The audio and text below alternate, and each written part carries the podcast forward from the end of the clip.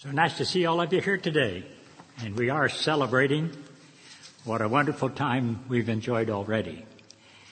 Now, uh, since I want to be sure you're wide awake, I want you all to stand up, stretch good, and then sit down again. and don't let this big book scare you. Thank you very much. Thank you, Pastor, for having us here. This is a great time for us to be here and to celebrate with you. I remember when I uh, was about 21 years old. That would have been a long time ago. I called Dr. C.A. Gibson, who was then district superintendent of the old Ohio district, which was a long time ago.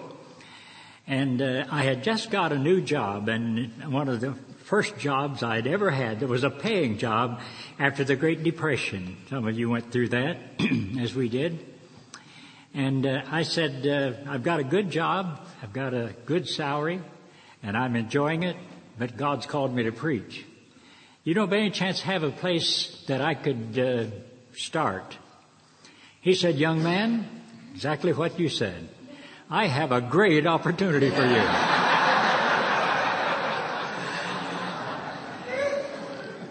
you said, did I ask him what the salary was? Of course not. No salary. I was a be a bivocational. It wasn't in those days you didn't get a salary when you first started out. And so uh, we moved to Medina, and that would be 67 years ago. And we started this church. And uh, there's some interesting things happened during that time. Uh, I went down to the uh, meat market one day. My wife sent me down to buy some bologna. That's all we could afford. And uh, the meat uh, man over that counter leaned over and said, What can I do for you, Sonny?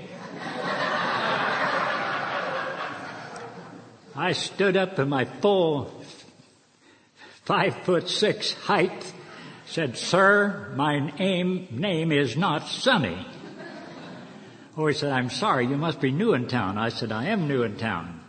What are you doing here? I said, I'm going to be the pastor of the First Church of the Nazarene in Medina, Ohio. He scratched his head and he said, well, you know, I never heard of the Church of the Nazarene. And I doubt if anyone else in all of Medina had ever heard of the Church of the Nazarene. Do you realize that at that time, 1941, that means the church was only 33, denomination was only 33 years old. And uh, I said, well, you may not have heard of it, but you're going to hear of the Medina Church of the Nazarene because we have come here, we've come here to stay. And I uh, got up to preach my first sermon. I'll say something about that later, but one of the ladies in the church, I had studied the whole Bible from generation to revolution. I'd studied the whole thing and I thought I had enough material to last me for an hour. And I always preach fast, and so uh, this lady came up to me, and I'll tell you who she was, Mrs. Barber. She's gone to heaven now. She said, the only one thing wrong with your sermons is you preach too fast. I said, Mrs. Barber, you just think too slow.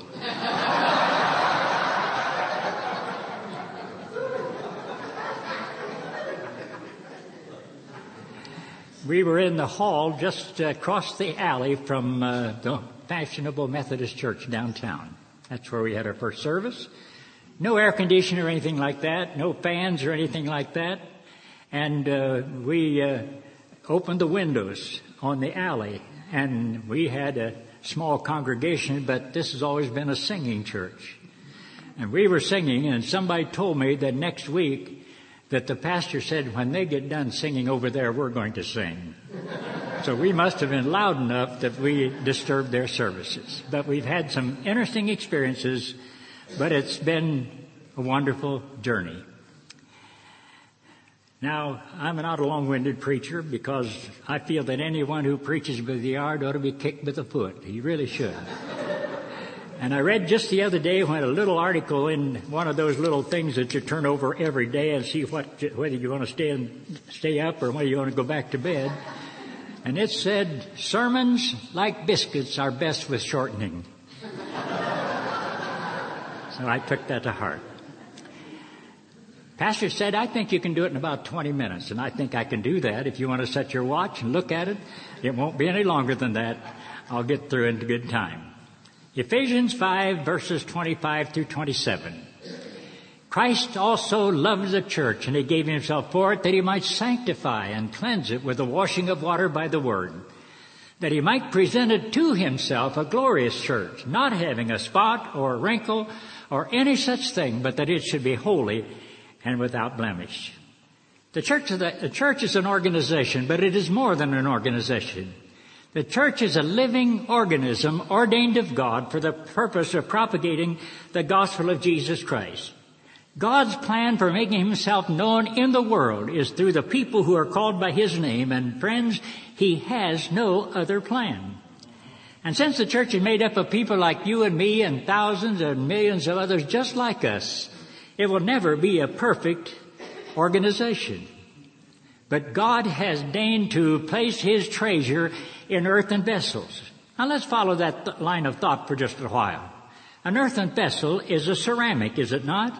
That's right. And of course, ceramics are capable of becoming marred or cracked. And if that is true, one more step, then they might be called psycho-ceramics or crackpots.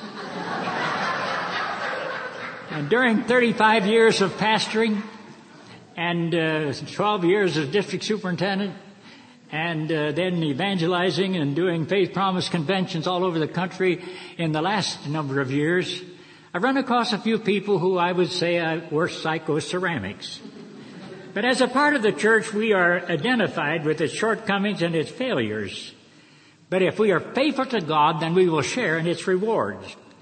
Jesus and his apostles were, on, were in Caesarea Philippi where Jesus was preparing them for the assignment which would be theirs after he was gone. You know this scripture. He said, whom do men say that I am? One of them spoke up, said, some say Jeremiah, the reincarnation of the old weeping prophet. And he said they probably because of the master's great compassion, he was never too busy to minister to those who were in need. Someone else spoke up and says, there are others who say that you are the reincarnation of John the Baptist. And that probably was true because the death of John the Baptist was not publicized because he was so popular. And others spoke up and said, well, still others say that you are the reincarnation of Elijah. Probably because Elijah went to heaven in a chariot of fire and was witnessed only by his successor, that was Elisha. Then Jesus asked a question that was important to him, but who do you say that I am? Peter, the spokesman for the group, said, you are, we believe you are the Christ. You are the Son of the living God. And then Jesus said, upon this rock, the rock of a true confession, I will build my church, and even the powers and the gates of hell will not prevail against it. From my childhood, the church has occupied the center of my life because of a Christian home. I was raised in a Christian home.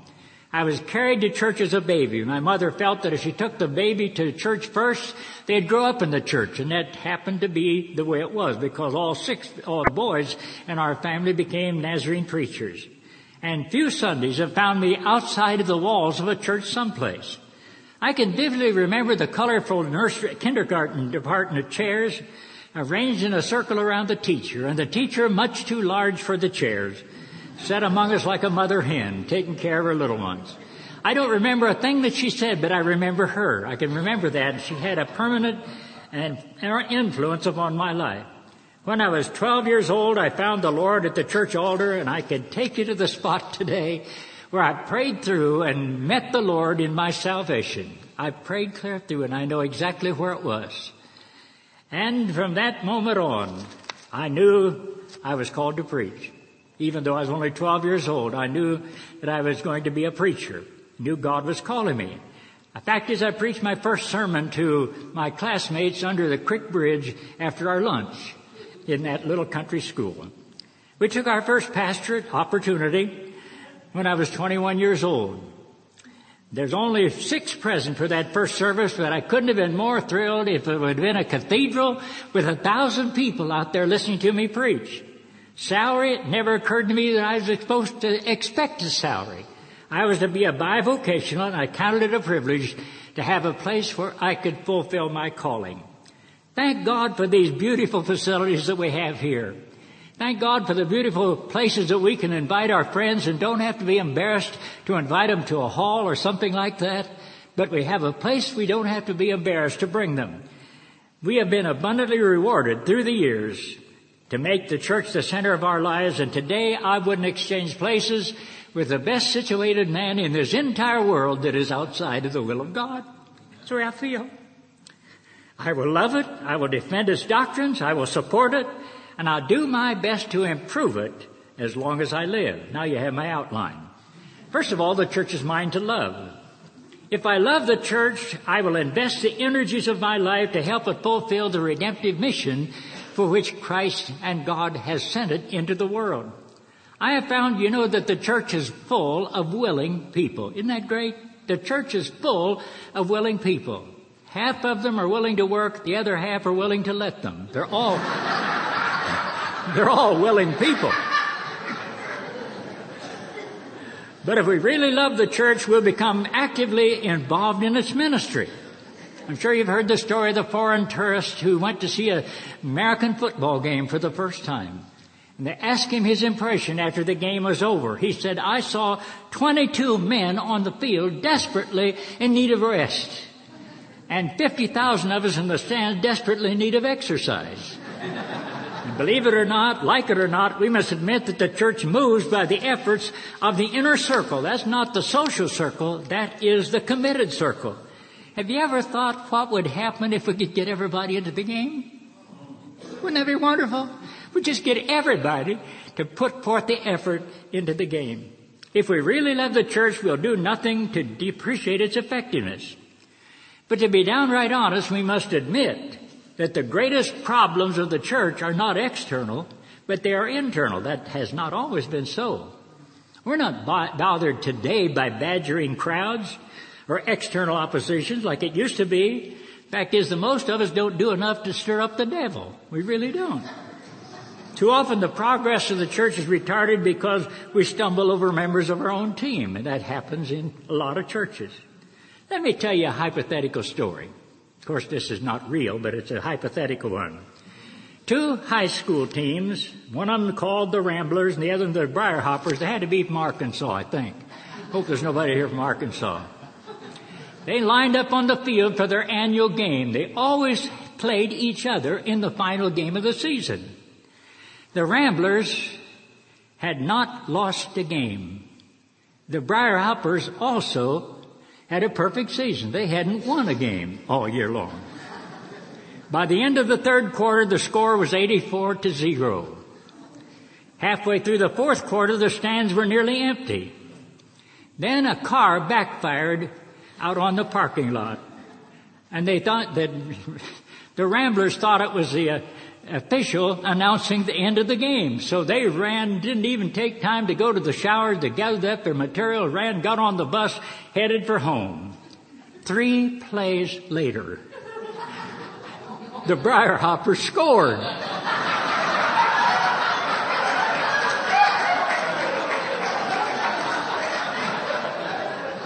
It was a field goal.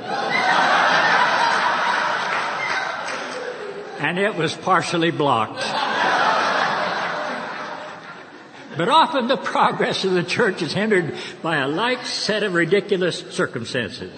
But oh my friends, when a church works together in harmony with a common goal, it'll move forward and it will attract the people around about. It will attract the people to that church. Even the experience of entire sanctification won't make us all agree, but the experience will help us to disagree without being disagreeable. If we love the church, we'll be willing to make some sacrifices and take some calculated risks to make it the redemptive force that it should be in the world. It's my church. It isn't perfect, but I'm not either. And therefore, I'm going to give it my loyalty and all of my devotion. The second point is the church is mine to defend. The church has a set of rules and doctrinal statements which deserve our loyalty. Now, the doctrines of the church are sound. I'm glad to tell you that. And they have remained essentially the same since its beginning just about a hundred years ago. We're going to celebrate the anniversary this fall. We believe that a man is born in sin, that he needs the work of regeneration to enjoy fellowship with God. We also believe that through the atoning blood, a person can be born again and by the Spirit of adoption become members of the family of God with all of the blessings of that relationship. We also believe that the old sinful nature can be cleansed out of our heart. We call it entire sanctification and that has not gone out of, out of style. The heart can be filled with the Holy Spirit. And when that spiritual transaction takes place, we can be endued with power to live lives that are holy and be witnesses to those who are lost. We also believe that the experience of entire sanctification is a cure for instability and an uncharitable spirit. The Church of the Nazarene has maintained a middle of the road stance in expression. I like that. I really do. From between dry ritualism on one hand and empty emotionalism on the other. We believe that a person has a right to say amen or praise the Lord out loud without being made to feel that he's committed an unpardonable sin. You know, a lot of people have worn calluses on their Adam's apple in these days, choking back amens. They do, don't even say amen. I listened to Hagee this morning. He'd say, let all the people praise God, and they'd stand up and clap. I'm, I'm going to start that someday. Start having people clap when I preach. The Bible says the joy of the Lord is our strength. And out of the abundance of the heart, the mouth speaketh. That's from the Bible. Some people have become so afraid of fanaticism they've allowed the holy fire of enthusiasm to be extinguished. Some people have been, that have been afraid of wildfire have never really been lit in the first place. That's reason. I believe that it's about time that we as Nazarenes reclaim some of the territory that we have surrendered because of the fear of being called fanatic. You know, I haven't seen a fanatic in years. I really haven't. If I ever find one, I'm going to take his picture and frame it for inspiration. I'm going to post it on every bulletin board of every church and put under this is a fanatic because most Nazarenes have never seen one. but the opposite extreme is equally as destructive because the kingdom of God comes not by observation. I believe in holy enthusiasm, but I want to, that, and I believe in some demonstration, but I want to be certain that it's inspired by the Holy Spirit. But to be downright honest, if I had to choose today between fanaticism and ritualism, you know what I'd choose? I'd choose fanaticism. You say, why would you do that? Because it's easier to slow down a fanatic than it is to raise the dead. That's it. It's my church, and I'm committed to defend its doctrines and the spirit of the services. Now this, and I know I won't get any amens on this. The church is mine to support. God's financial plan is still in effect. He still says in the Bible, bring ye all the tithes into the storehouse. Never has been the plan of God to finance the work of His kingdom with the endowments of the rich, but with the proportionate giving of all the members of the body of Christ. In spite of inflation, isn't it great that God hadn't raised it at all? It's still 10%. Everybody else is raised, but not God. When we pay the tithe and join, we, we join in partnership with God in the biggest business in the world. And all my friends, we get the best end of the bargain. We invest our puny resources and we become heirs of all that is God, all of the riches of glory. What a partnership. Heard about a new convert. A young fellow came to church one Sunday and he had never been in church. Invitation was given. He went to the altar and he got saved. He said, I want to join this church. Well, they said you can join but you got to go through the membership class.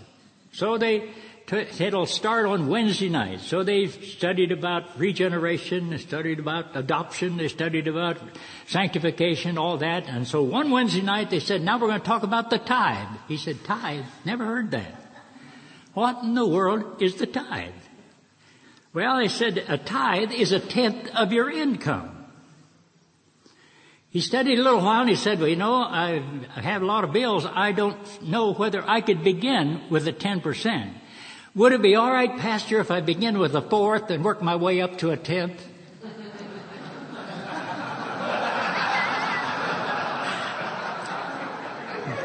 the smart pastor said, you take all the time you want.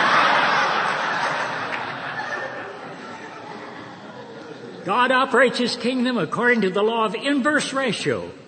And He promises to prosper those who are faithful. Listen what He said. If you give, you'll get. and your gift will return to you in full and overflowing measure. If we become tight-fisted with God, we rob the church of its outreach, but we also rob ourselves of the blessing of partnership with God in the biggest business in the world.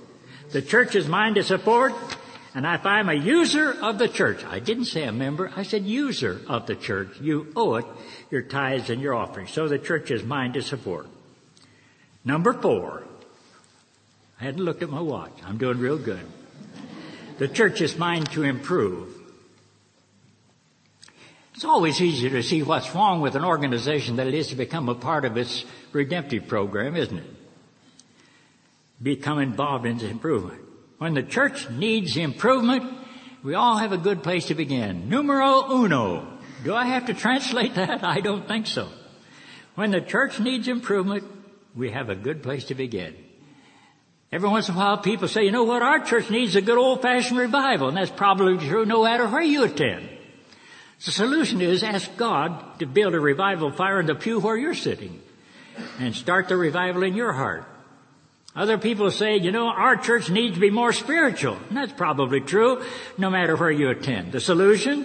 Ask God to make the person who wears your hat and sits in your seat more spiritual, and the contagion will spread. My dream for my church, my friends, even at my age, and I've been in this church a long time. I've been preaching now for 65 to 70 years. My dream for my church is that we will launch out into the deep where some big fish are. The shoreline's already overfished. The two great sins of the church are limited vision and an insincere commitment. And that happens in a lot of places. The future of the church is now in your hands, now in our hands. Let's launch out and let God use us to build His kingdom. Kierkegaard, did you ever hear of him? He was a Danish preacher from back in the 1800s. He took delight in trying to inspire the Christians of Copenhagen, his native church.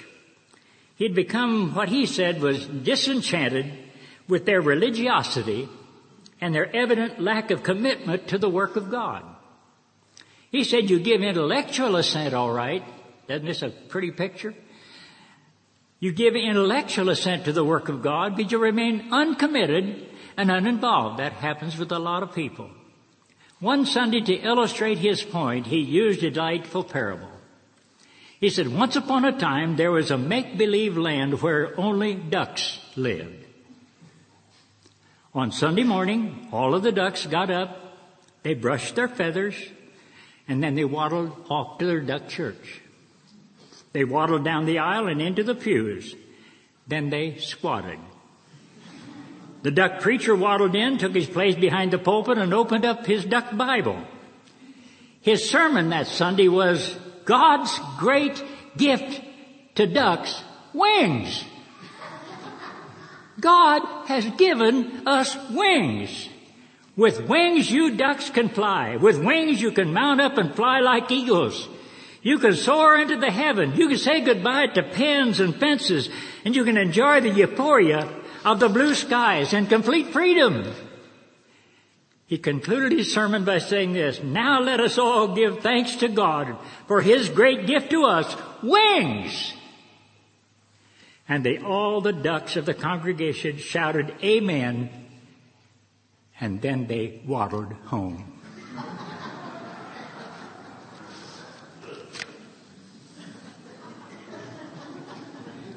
May God give us a total discontent with waddling and launch out into the deep, fly with the wings that God has given us. Let me tell you just one more little story. Oh, it's only 18 minutes. I'll be done in two minutes. When the Tennessee Valley Authority was planning to build a dam and power plant for the area to provide electricity for the area, the Corps of Engineers ran across a mountaineer who refused to sell his property. His cabin was old. It was run down. It had no electricity, no sanitary facilities. They offered to build him a new cabin at no cost on another mountain or another place so it would be out of the road of their construction. But he refused to negotiate. He said, no sir, I was born here. I was born in this cabin. I plan to stay in this cabin until I die. Finally, there was a young engineer not long out, out of college. Said, let me go and talk to the old fellow myself. And he went and sat down before open fire and talked about the various things, the beauty of the mountains, the mountain laurel. Finally, he won the confidence of this old fellow and began to talk about his family. And he said to him, Old timer, tell me, why do you insist on staying here in this old cabin? The old fellow got up from his seat and placed another log on the open fire. He said, my grandfather built this cabin and started the fire on this hearth when I was just little. Before he died, he told my father the keeping of the fire is now your responsibility. He said, my father was faithful to that responsibility. He never let the fire go out. So he said, you see, I can't move. My father's gone now. Keeping of the fire is my responsibility. The engineer, young engineer said, I think I have a plan that you'll like. Said, we'll build you that new cabin on the other side of the mountain. We'll include the modern facilities in that new cabin. We'll make everything that you want. Then he said, we'll move you and this hearth, fire and all, to the new cabin. And the old timer was satisfied. 67 years ago, a fire was built on the hearth of a new church in Medina, Ohio. And through the years, that fire was kept burning. The first four years was mine. And we handed on down to other pastors and faithful people. Now you've moved into a new location. That fire is still burning in this new facility. We could sense it this morning during the service. Now the keeping of the fire is your responsibility. May the day never come, my friends, when people will drive by this church and have to say the fire doesn't burn here anymore. Keep the fire burning on the hearth of your church. Thank you, Pastor.